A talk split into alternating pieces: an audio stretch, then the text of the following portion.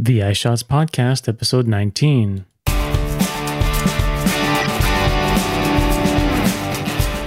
Hello, everyone, and welcome to this episode of the VI Shots. My name is Michael Ivy and this is the podcast devoted to the world of LabVIEW.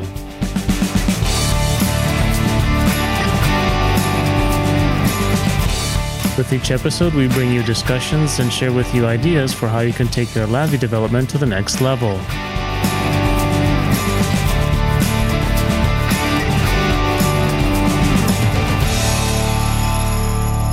Well, hello everyone, and uh, welcome again to this episode of VI Shots. Um, I'm very excited today to have a, a, guest on our show. His name is uh, John Bergmans. He's the founder and owner of uh, Bergmans Mechatronics, and uh, he's here to talk about some of his uh, web technology that he's been working on. Uh, if you recall, last episode we talked a, a, little bit about the Data Dashboard app, which was released by National Instruments and uh, this application runs on iOS and Android devices. Um, however, there's uh, there's other technology out there that allows you to uh, control a LabVIEW application as well. And John has been working on this. Uh, John, welcome to the show. Hi, Michael. Thanks. Uh, John, um, you've been working on uh, an application called LabSockets and uh, I guess it's a play on the term uh, for uh, web sockets, uh, and it's called LabSockets. Uh, can you describe a little bit, uh, give us an overview of what LabSockets is? yeah, well, so what the LabSocket system does is it's um, a system for allowing LabVIEW developers to easily replicate their LabVIEW applications in a browser. And the way it works is that you you drop um, a couple of um, uh, LabSocket VIs into your uh, into your LabVIEW block diagram, and then when you launch your your VI, uh, and I'm, I'm, i refer to the, the main VI that you're trying to replicate as your uh, target VI. So when you launch the target VI, these uh, LabSocket uh, VIs will do a screen scrape of your front panel. They basically look at all of the components on the front panel and uh, create uh, JavaScript and HTML equivalents for all of those components, and then publish those. Uh, the, then it publishes that code uh, to uh, a website. It can be either uh, a website that I'm running or your own website, and then the system ends up setting up a WebSocket connection between the target VI and the and your web page so then when you point your browser to that web page, you will be able to, uh, or the, the components that you see in your, uh, in your browser are uh, automatically synchronized to your front panel. So for example, if you press uh, a button um, on this uh, representation in the browser, it will automatically send a signal via WebSockets back to the front panel, and it will and it will basically remotely press that button on the LabVIEW front panel. And vice versa. So if you update a text field, for example, in the LabVIEW front panel, it will automatically get updated in the uh, in the in the browser, um, and and all of this happens seamlessly without having to write any HTML or JavaScript code.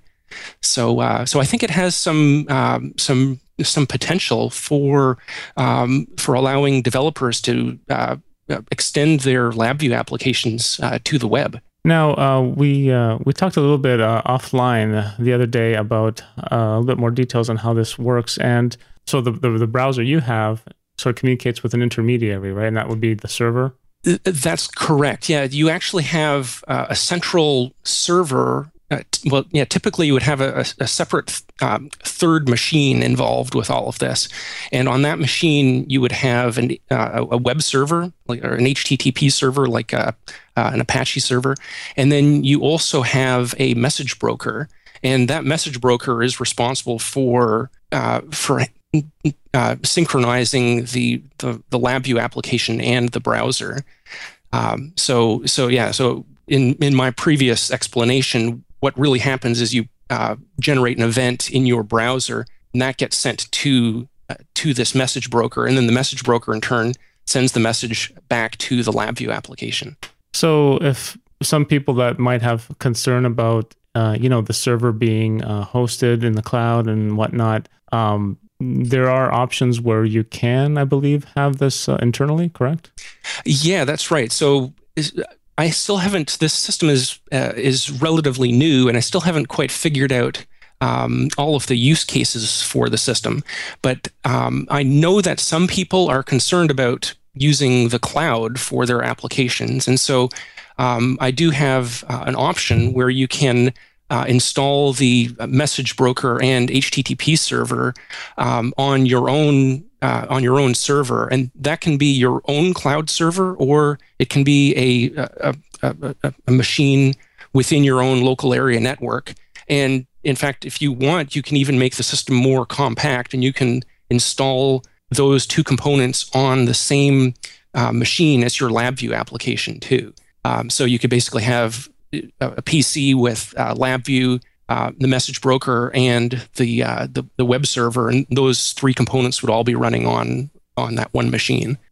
So um, your technology uses WebSockets, and um, so uh, it's probably kind of strange how someone you know interested in LabVIEW would get into web technology, and uh, and how, explain a little bit um, how how you got into into doing this. Oh, yeah. Well, so a few years ago, I was, um, this was back in about uh, 2008.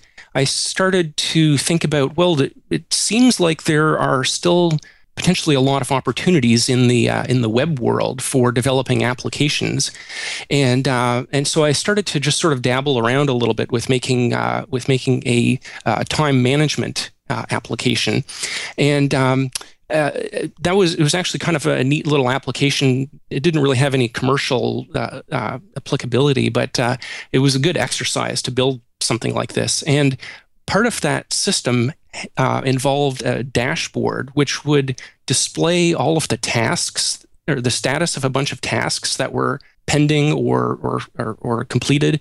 And um, and I and I was looking at that dashboard and I was thinking, well, it sure would be neat if there was a way to have that information um, updated via uh, via a, a, mechanism similar to TCP sockets. And previously, I'd done some work with TCP/IP sockets and understood the power of connecting different applications using that mechanism. And so I, I was sitting there, I was thinking, well, it sure would be neat if there was something like TCP/IP sockets for the browser, and um, and so this was in about uh, uh, about the uh, spring of 2009, and uh, and I ended up coming across this uh, WebSocket concept. And uh, there was actually a company in Mountain View called Kaazing, and they, uh, well, they still are actually working on a, uh, a, a WebSocket uh, gateway system.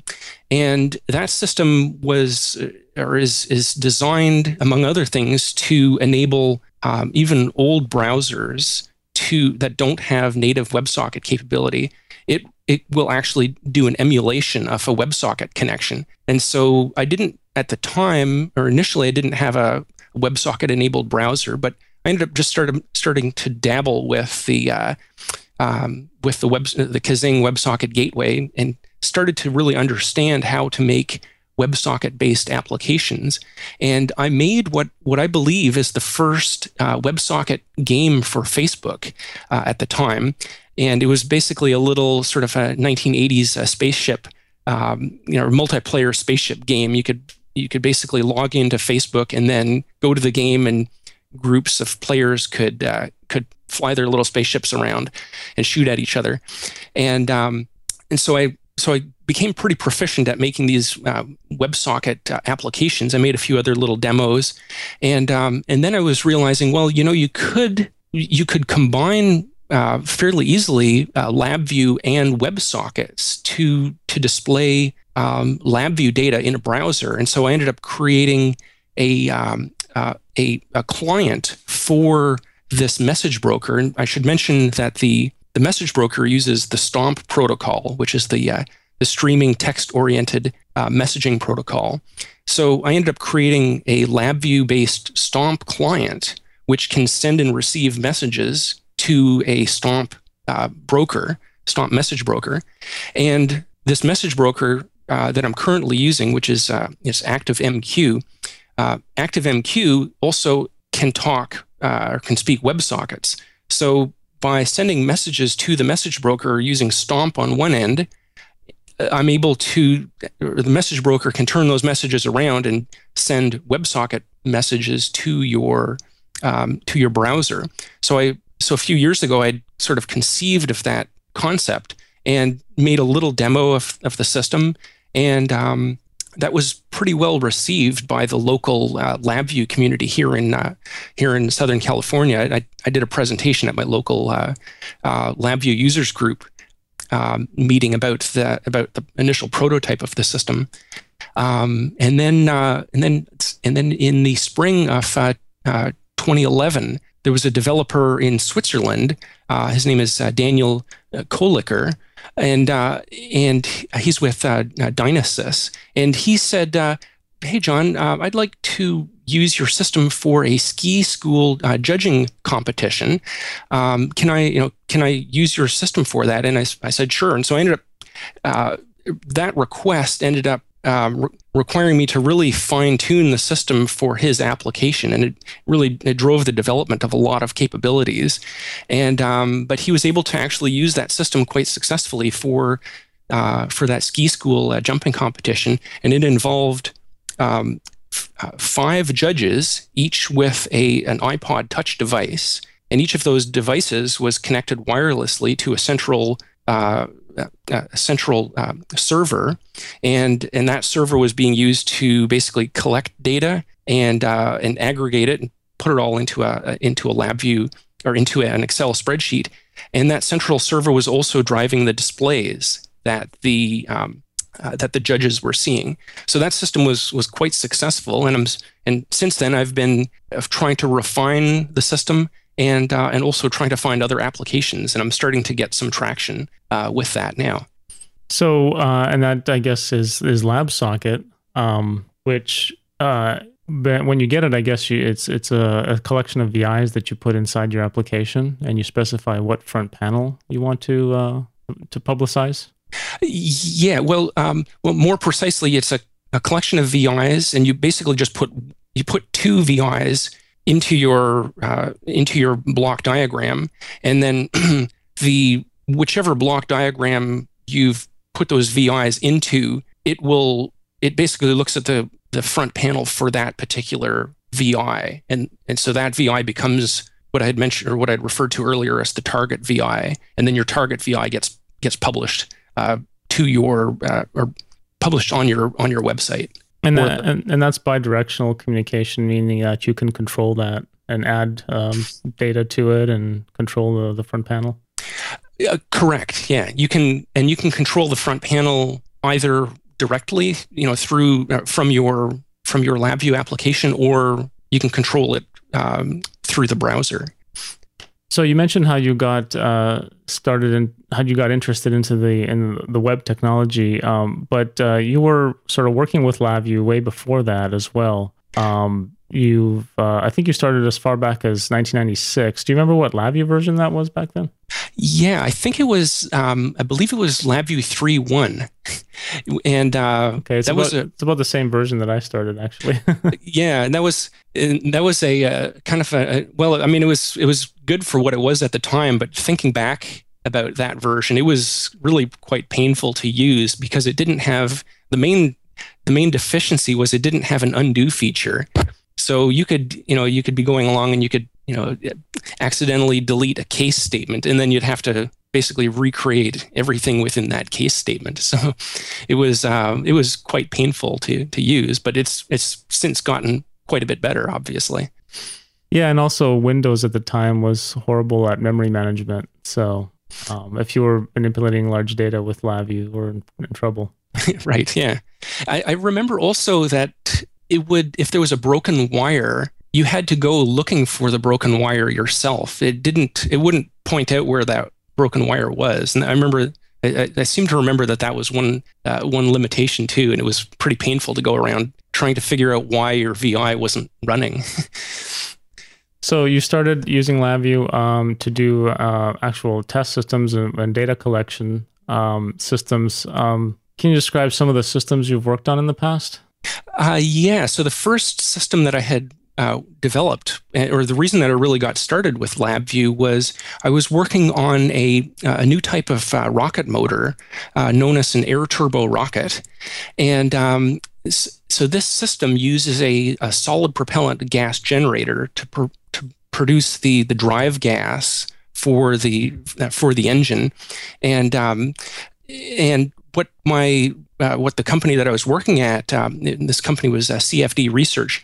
What they wanted to do was to be able to actively control the combustion process within that gas generator, and so um, they had this mechanism which could be used to vary the uh, the, the, throat area, and um, by doing that, you can control the the mass flow rate coming out of the gas generator, and then indirectly control the pressure inside the gas generator.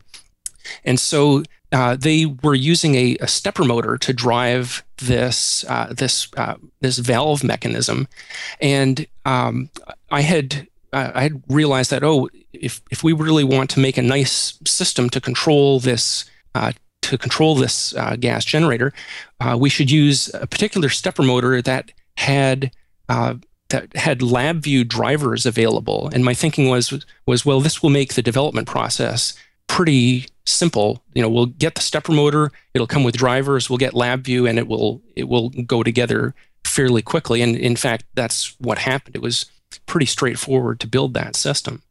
Um, and then over the years, so that was in about the 96 timeframe that I used LabVIEW for that gas generator application. And um, and one small detail is that that was an open loop system. We weren't doing closed loop control of the gas generator at that time. But then in subsequent years, um, I was we ended up moving to uh, using C for our for the solid propellant um, projects that I was working on there at uh, at uh, in at CFD Research, and um, but then after that, when I started my own company, um, I started to get approached by folks to develop um, LabVIEW applications for rocket motor projects. And one of the big projects that I worked on was um, a second stage uh, motor that was being ground tested in Mojave, and this was this was a, a, a fairly large DARPA program, and so I made um, I made the I made the uh, the ground control equipment or the the, the software to control the, the ground control equipment in LabVIEW for uh, for two uh, test stands, and uh, that was very interesting work uh, to do that. And since then, I've also worked on uh, a, an oxy fuel system, as well as right now I'm in the middle of an enhanced oil recovery system project. And um, so there's there's a you know, so I've got a I've been working on a few LabVIEW applications and other and other fairly significant systems uh, over the years. So, um, data in the cloud, um, I know is is a popular term, and uh, the cloud. Well, back in my day, the cloud was called the internet. Um, uh, but yeah, so uh, cloud is is very popular. Um, so there's a lot of benefits to having uh, data in the cloud, um, and uh, I think there's uh, there's different technologies out there. So what what are some of the benefits of having data in the cloud? Well, I guess one of the big uh, one of the big ones is that there's basically unlimited storage. So you know you can, you know, from a from from all uh, from a practical perspective, there's really no limit to the amount of storage that's available, and the same thing goes for processing power. You know, you can you can with basically just a with a basic account on Amazon, uh, you can you can spin up you know, I think it's a, a hundred instances um, just like that. And um, so that's so those are pretty big benefits to be able to to do that. Um, and then of course you have redundancy too, where uh, Amazon or your your cloud provider will take care of all the the redundancy and, and backup issues. Um, so those are those are uh, great features, obviously, of, of the cloud. Are, are there drawbacks? Um, well, I guess obviously one is that you need to have network access to the cloud. So if you're in a situation where you know you're depending on pulling data down or putting data up onto the the cloud, um, and you you know for whatever reason you don't have access, like if you're say in a remote location or you're in a, a location where there's like poor Wi-Fi service, then you're kind of you know you're you're you're kind of out of luck in in that situation. So you're really relying on a lot of infrastructure that you may not have that much control over. So that's that's a, a, a, bit of a concern. But I think things are getting better all the time in that area. So it's you know ten or ten or twenty years from now, you know, it'll you know internet access will be as ubiquitous as you know as electricity, and it, it just won't be uh, won't be an issue. Um, now there's there's there's some technologies out there. Um, I know um, last uh, episode Grant mentioned something about the NI Technical Data Cloud. Um, so that appears to be um, that appears to be a um, a pilot program, uh, sort of a pioneer program that uh, only a few people can can try it out. I, I actually tried to join and I can't seem to be able to get on that. oh. I'll have to try harder. Maybe I should uh, talk to Grant directly. Um, but uh, there, you've also mentioned uh, to me in the past that there's uh, something called Sensor Cloud by another company. Uh, yeah, that, and that's a system that's made by uh, MicroStrain. And um, so that system, you can have, they have all sorts of devices that can be used to basically plug into their own cloud infrastructure and you, I, you, I, guess you can bas- basically put uh, push an un- unlimited amount of data into their databases, and then they also have a very attractive user interface with which you can um, you can look at your own data. Um, so that's that's a nice system, but I from what I understand, it's only a one-way system. So it, you can only push data into their cloud. So you can't you can't. I may be wrong about this, but from what I can tell, you can't remotely control a device using using their system. Uh, but it certainly is a, a, uh, a, good start to creating a, a, a cloud-based uh, uh, data acquisition and, and storage system. So uh, this LabSocket, as you mentioned, uh, it's something new that you've recently um, sort of productized and, and gotten out there. Uh, I believe it's not available on the LabVIEW Tools Network yet. Um, so how how do people um, get this, and, and how do they get more information about it? Yeah, uh, well, you can go to labsocket.com. That's the main website, which uh, has information about the system. And uh, if you you can download an evaluation copy of the the system, and so that will you'll basically be able to, or that download that download includes the the VIs that are necessary to publish a, a front panel uh, on uh, in a uh, in a web page, and that system uses um, a message broker and web server on my own uh, uh or within the labsocket.com system, and so uh, so that you know that'll that'll work just fine for demo applications. Um, if you if you want to get more serious about uh, using this system, there's also a, a, a page on labsocket.com where you can purchase your own license for a, there's a couple of different versions of the system that you can that you can purchase through that page. And um, one of those is a, a, a I call it a customer server version. And so that version includes um, setup instructions for setting up the system within your own uh, server uh, in one of the configurations that I had mentioned previously. So it can be either on your own physical server, your own cloud server, or your own the same platform as the LabVIEW application. So um, yeah, so just go to to to labsocket.com, and it should be pretty self-explanatory as to how to get started with the system. And also, my contact information is included um, at that site too. And you know, if if you want to just order a system um, by email, you can do that too. Or if you have questions, you can you can. I'm more than happy to to take questions by email. And so there's, uh, I see there's two um, two flavors. One is the customer server LabSocket Basic, which uh, is 595, and then there's the LabSocket multi-client. What is the multi-client?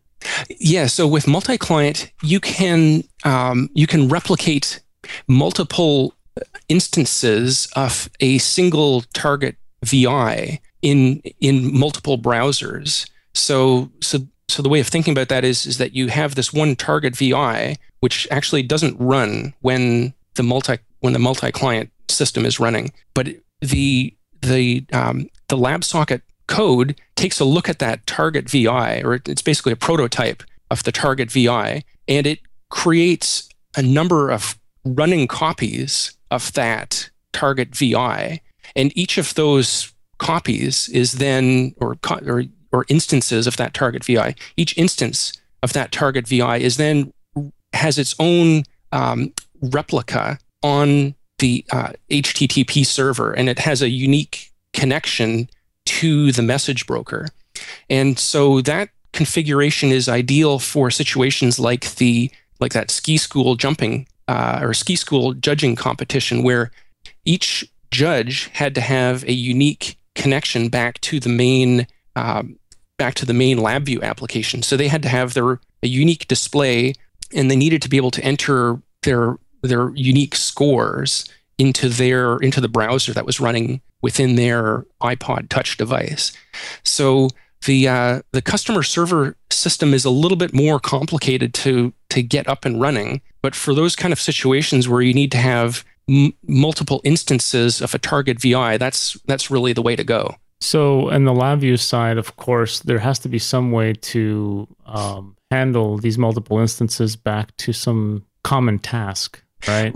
And then right. That, that's kind of up to you, right? At that point. Right. you, yeah. You, you, just handle sort of the multiple interface, and then your code has to, you know, manage uh, getting all that data into that one one whether it's you know recording data or maybe controlling some hardware or something. Right yeah. And with that version i include uh, a, a demo configuration of a of a server. There's a lot of servers involved in the, the LabSocket system but there's there's a, a server vi which is the central vi that that is uh, that receives and transmits data to and from these target VI instances.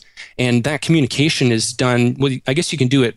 There's all sorts of different ways you can do it, but I recommend using a, a functional global to, and so there's a, an instance of the functional global in each uh, instance of the target VI, and then that VI is also used within the server VI. Okay. So um, if if someone if someone was going to get started with the uh, the LabSocket system, I would recommend using just the the basic just to get a feel because there's so many moving parts in in this system. I'd recommend getting started with the basic, and then you know once you've kind of got a feel for it, then maybe upgrading to the multi-client. And um, and I don't. There's no there's no add-on fees or anything with doing the upgrade. I would just you know it basically just the if you did want to upgrade to the multi-client, I would just charge the difference in price between those those two systems. Yeah, and also we should remind people that uh, this is a system that works on pretty much any uh, client uh, computer. Uh, it could work on a PC, it can work on a Mac, it can also work on mobile devices, right? Yeah, that's right. Well, the the the uh, the lab on the the LabVIEW side, it will run on any LabVIEW platform. Um, well, any it won't run on a, a LabVIEW RT platform or a real-time platform, but it will run you know on any conventional uh, LabVIEW platform, and then the clients can be basically uh, any device, or it can be a, a, any modern browser on pretty much any device. So it can be you know anything from say Chrome on a Mac to um, uh, you know to uh, uh, Safari on, on an iPhone or an iPad or uh, there's a there's a a, a list of uh, browsers, uh, or there's a link to a list of browsers that support WebSockets on the labsocket.com uh, website, and pretty much any of those browsers can be used um, with the LabSocket system. That's really the only key requirement is you need to be able to, or the browser needs to be able to support WebSockets. Um, and there's no need for there's this is one of the the big differentiators of the LabSocket system versus other systems is that there's no need for any plugins at all uh, in your browser. So, uh, so that really widens the the field of available browsers that are compatible with uh, with this system. It's plugin free. right. Yeah. Um, okay, John. Well, uh, that's that's a lot of great information. Uh, I, I, encourage everyone to go uh, download the demo, try it out do you mind if I add one additional uh, detail about the, the LabSocket system? Sure. The one thing that's uh, interesting to think about with the LabSocket system is that um, LabSockets is a, uh, a nice, obviously, from, from the LabVIEW developer point of view, it's a way to get a LabVIEW application into a browser. But this is, I'll kind of leave this as a parting thought, and that is that it's also a demonstration of the use of LabVIEW as a uh, programming tool for dynamic web applications. And so I I I think down the future or down the road in the future, uh, the LabSocket system could be used as the basis for not for people who aren't LabVIEW developers now, but you could basically like a web developer could come along and use LabVIEW as a tool for creating their dynamic web applications. And that application, I mean, there could be who knows how many users there could be for that type of uh, an application. It seems like there could be far more possibly that would be interested in using LabVIEW for web applications than LabVIEW developers who are wanting to extend their LabVIEW application to the web. Yeah, that's an interesting idea and um, could increase LabVIEW adoption. I, th- I think it could be big, yeah. And so, I mean, if anybody's interested in talking to me about that, I'd be uh, I'd be more than happy to to discuss what would be involved with that. Okay, John. Uh, thanks again. Um, do you have? Uh, I you're on the social networks, I guess. yeah. So the uh, an easy way to reach me is just uh, on, on, Twitter. I'm uh, uh, at J Bergmans. Okay. Thank you. So okay, very good. Well, nice to speak with you, Michael, and we'll be in touch. And thank you all for listening to this episode of VI Shots.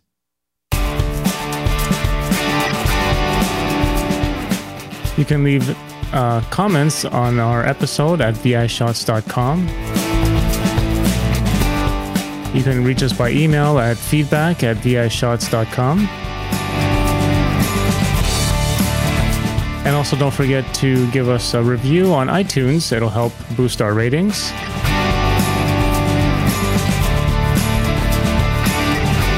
Until next time, bye for now.